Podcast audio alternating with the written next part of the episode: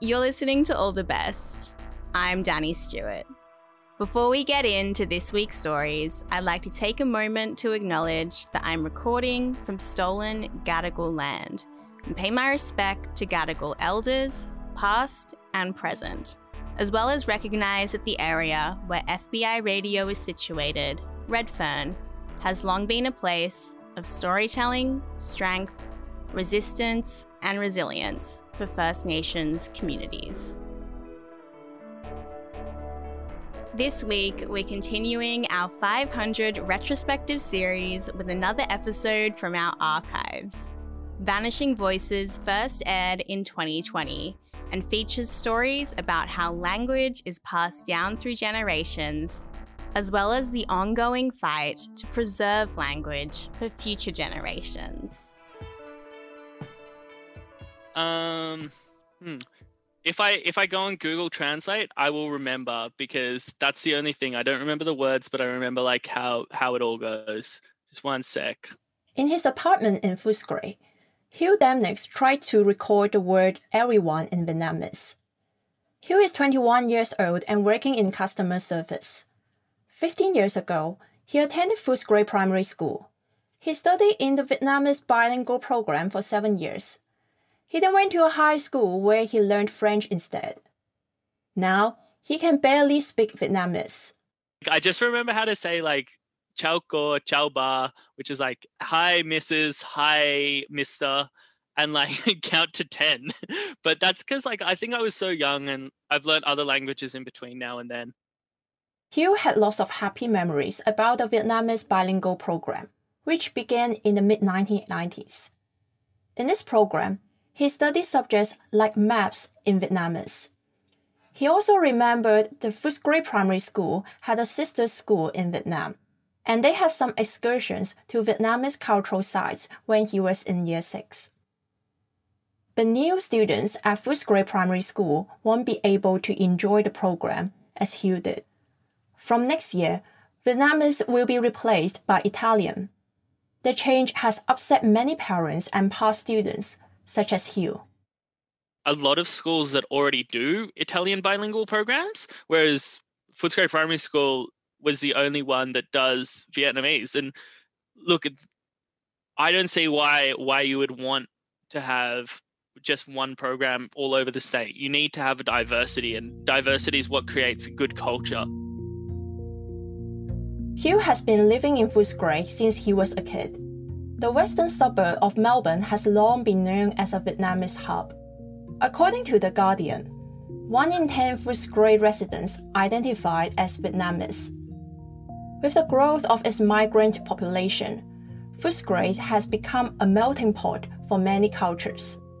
For Hugh, being able to learn Vietnamese in Footscray reflected the diversity the country celebrates. If he had been able to study Vietnamese in high school, he would have done it.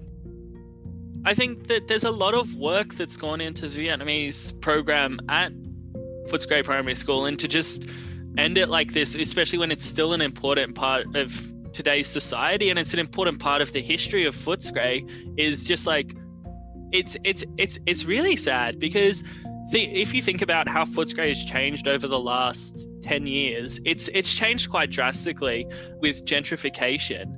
But that's no reason to leave your history behind. And I don't see why you would want other like languages at a school where they've taught this language for ages when you can create that diversity and that knowledge of culture and tradition. For much of its 23 year history, Footscray Primary School's Vietnamese bilingual program has been much loved by the community and seen as a success. In the past four years, however, the school has tried twice to ace the program. Both times it was saved. Its supporters are hoping they will succeed again this time. In August, Footscray Primary School parent Tony Boy started a petition to save the program so far, almost 17,000 people have signed. In October, four days before Victorian pupils were allowed to go back to school, I interviewed Tony and his wife Tao over Zoom. Both are 38 years old and have lived in Footscray for almost 10 years. They have two boys and a girl. I see uh, many uh, my friends when they have children, uh, they, their children cannot speak Vietnamese anymore. This is a big problem for the uh, second uh, generation, maybe third generation. They cannot speak their mother language anymore. That's why I choose uh, Footscray uh, Primary School because I respect that my children can keep the language can speak the Vietnamese uh, to us, to parents, and to grandparents. This is a good way for us to uh, to maintain the culture. Tony and Thao speak to their children in Vietnamese at home. They teach them how to write and speak Vietnamese through books like Vietnamese for Dummies, as well as Japanese manga translated into Vietnamese. My, my friends tell me the good way to teach uh, language is uh, reading. And the big problem that uh, children they don't like uh, reading a lot of words. So i buy as uh, they, they like the what what would they call? Um, story the, the, comic. cái, cái, cái chuyện là gì comic? Comic. Uh, comic? Japanese uh, uh, story like uh, Dragon Ball or Doraemon. So they uh, they they can read in Vietnamese. The couple feel, however, that they can only do so much at home. Learning Vietnamese at school through the bilingual program is what has made the real difference.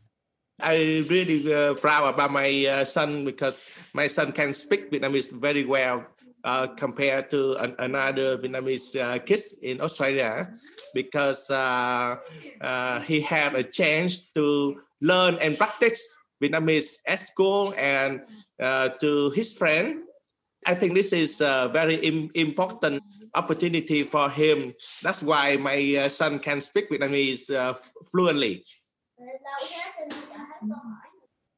At first, Tony was pleased with the program. But as years passed, he noticed the school kept reducing the number of hours that it was running. The standard is uh, bilingual program require 30 to 50 percent of uh, class time. That means uh, the student must study at least uh, seven and a half hour to 12 and a half hour per week. This is the standards. But the school, uh, they don't like Vietnamese, so they cut down year by years and less by uh, less and less. Three years ago, they study only five hours, and then they cut to two hours, and next year is one hours, and I have no idea in the future.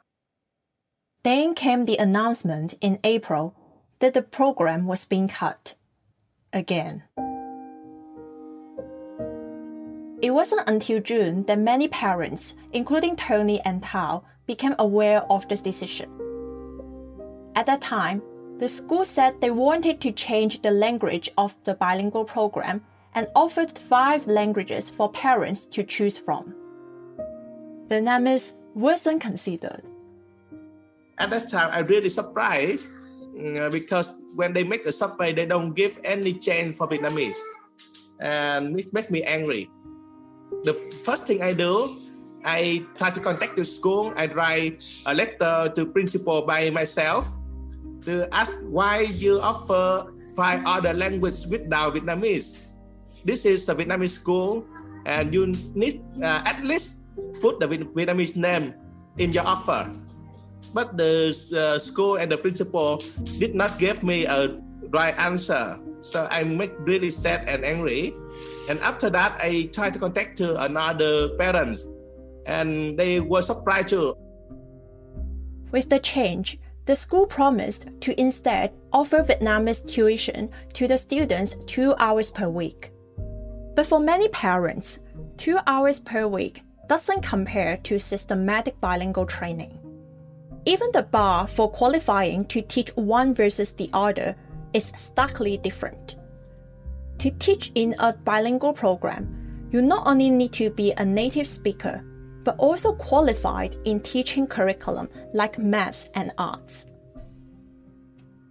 The school says there just weren't enough qualified teachers to continue the Vietnamese bilingual program. The Vietnamese community in Footscray disagree The true reason for the change might never be confirmed, but the publication, The Monthly, points to a report by education experts at the University of Melbourne. The report referred to the changing demographics in Footscray and recommended Footscray Primary School replace its Vietnamese program with a more global language like Japanese or Italian. Come July, the school said the new language for the bilingual program would be Italian. I mentioned this report by the education experts and asked Tony for his opinion on it. What is a global language? Uh, it, it makes me surprised. What is a global uh, language? Because the global lang- language should be can be English, and we speaking English, right? This is a global language, and some other languages, uh, for example, Chinese, for example, French, and Russian. This is a global language, but it's not Italian. Italian and Vietnamese are just similar. It's just a local language. I know many Italian in Australia, but in global, Italian is not a global language. And about the declining learner, I think Italian have the same problem with Vietnamese. I see I have some uh, Australian friend. They have a Italian background. They get the same problem. In the second generation, they speak English. They don't speak Italian. Yeah. If the school refer about the global language, I think it's not Italian. And when they choose uh, Italian, it's just similar to Vietnamese. So why they choose Italian? Something I feel is a, a criticism because it's a language from Europe. That's it. While I was talking to Tony and Tao, their sons were jumping on the sofa behind them. As the Italian program will first roll out in prep and year one, Tony's eldest son Moon won't be affected but his second son will. Tony worries about the future. He doesn't speak Italian. If his kids have questions in Italian, he won't be able to help. I have two kids at school. The first one, he can learn quickly in both English and Vietnamese. But the second one, he not really uh, learn well. So I feel worried I'm, I'm, I'm really, really worried that what happened when my kids learn three languages, English, Vietnamese, and Italian. And what happened if my children cannot uh, understand teacher and I have no idea to tutor him because I don't know anything uh, about Italian. I asked Moon what he thinks of the Vietnamese bilingual program and its imminent replacement with Italian. Moon is nine years old and is in year three at Footscray Primary. I, I like writing and drawing and active activities such as game. I don't like singing. Are you aware that the Vietnamese program will be replaced by the Italian program? Yes. Where did you hear about it? I heard it from my dad. How did you feel about it? I'm really sad. Why? I want to study with Gohan, my teacher. Do you like speaking Vietnamese? Yeah. Why? I can talk to my dad, mom, and my grandparents. Moon's response reminded me of Hugh's experience. He liked Vietnamese and he studied it for seven years, but he was unable to continue it, and now he can barely speak the language. Once the Vietnamese program is gone, many students may face a similar destiny. Moon and his brother will be among the lucky ones. They can still practice the language with their parents. But will this be enough? Tony isn't ready to give up. Currently, we try to uh, to fight. We try to fight. We we don't give up we keep going. We keep going. Not only me, we have a group of parents. We have a group over 30 parents. So we work together.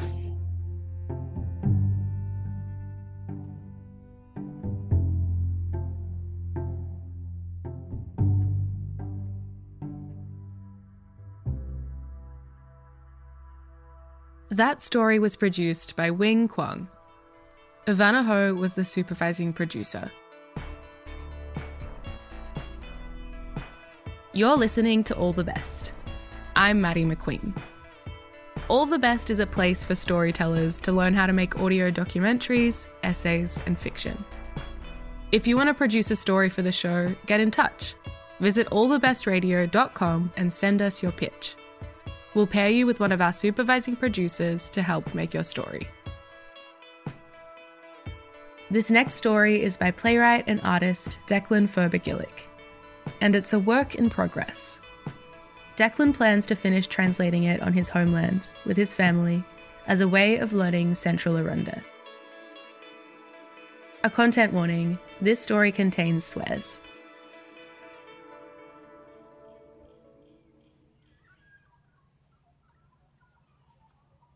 I'm still not 100% sure if this is the proper way to publish this. It's not really a poem, even though it appears in a poetry anthology. It's a piece of oral history, and right now it's incomplete. It continues to evolve.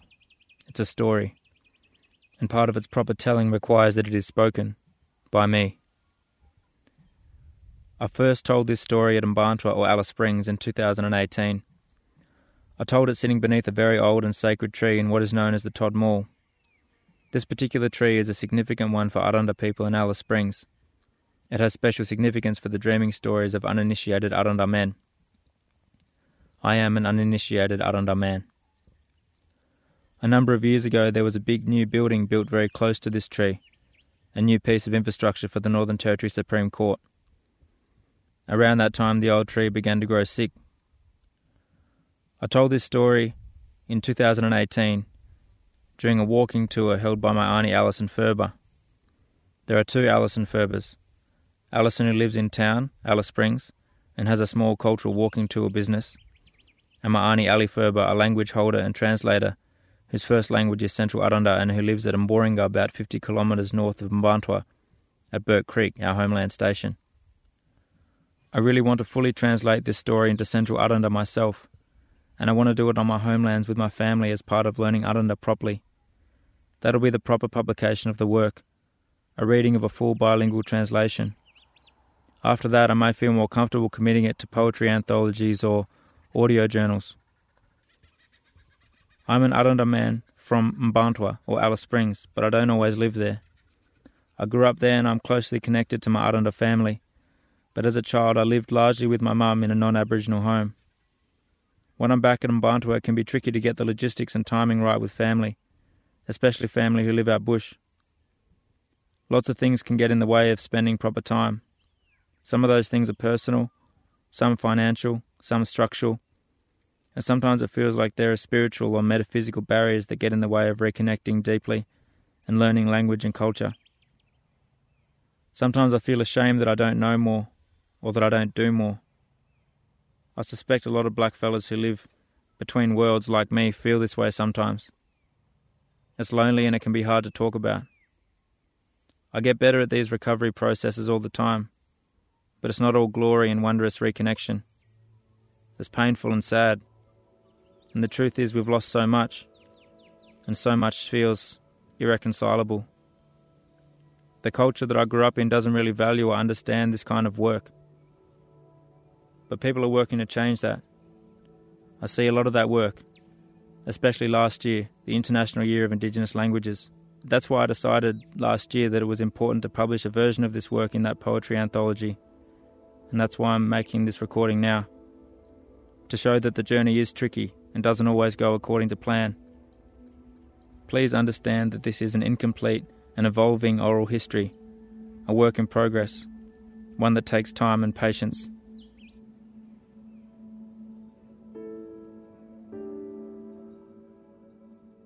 Everyone's sitting on the carpet, except Latoya, who's sitting under a desk, holding her hair over her face. The other bush kids sit in groups, whispering in Pitjantjatjara, Warlpiri, and Arrernte. The town kids are spread out amongst the few white kids. Tyrone's a town kid sitting next to me. I help Mr. Graham run the maths games. Then I hand out spelling sheets. Then I work with Tyrone. When I work with Tyrone, he's sussing me out. Tyrone speaks English. Hey, what's your name again? Declan. Declan what? He holds up his hand and I slap it high five. We're the same colour. Do you know my brother Daniel? Yeah, Bruss, I used to teach him at Bradshaw, I say. Tyrone's eyes grow wide. I can tell that with my baggy jeans and cap, I'm about the coolest person he knows. After lunch, the kids line up. Still, the bush kids huddle together. Latoya, who was sitting under the desk, wheels around the corner with her head back and chest out, grinning and screaming with laughter. She calls out in a shrill cackle to a couple of bush kids in their native tongue. Tyrone's head whips around. He seizes the moment like a dagger. I watch their eyes meet. There's this recognition, a flicker, a crackling stillness. For a moment, anything could happen. Tyrone smirks and hurls a mouthful of gibberish at Latoya, crudely mimicking the subtle tones and undulations of Arrernte, fashioning them into a torpedo of abuse that ploughs into her chest.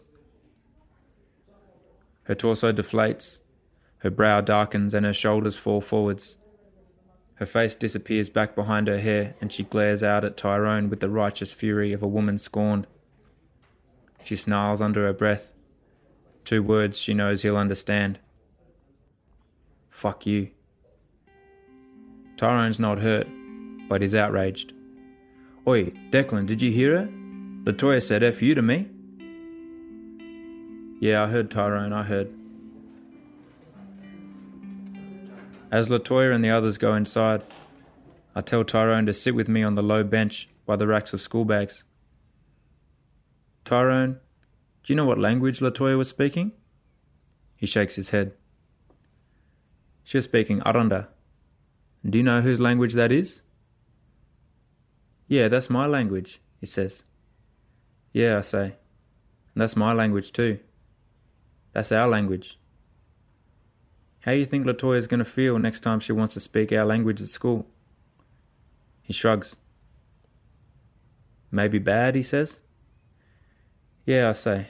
Yeah, maybe she'll feel bad. She might feel shame.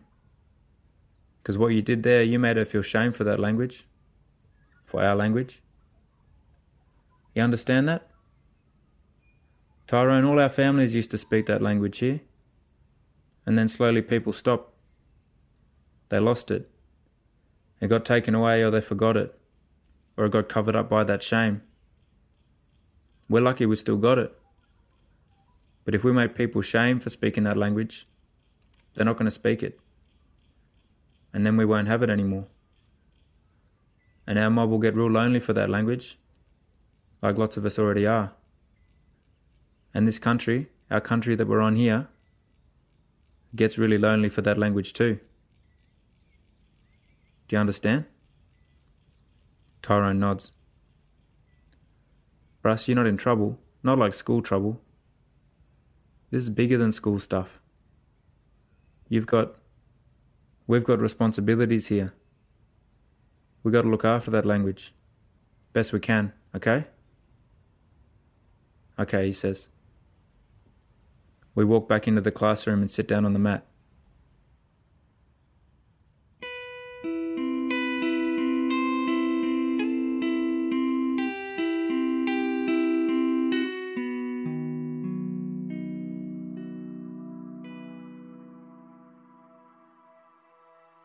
That story was written and performed by Declan Ferber Gillick.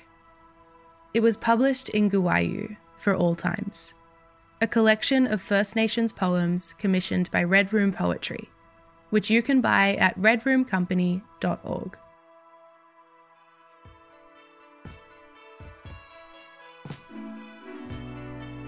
That was Vanishing Voices, an episode we first aired back in 2020 when Maddie McQueen hosted the show and Ryan Pemberton was the executive producer. You've been listening to All the Best on FBI 94.5. You can find our full archive of more than 500 episodes at allthebestradio.com. I'm Danny Stewart. Thanks for listening.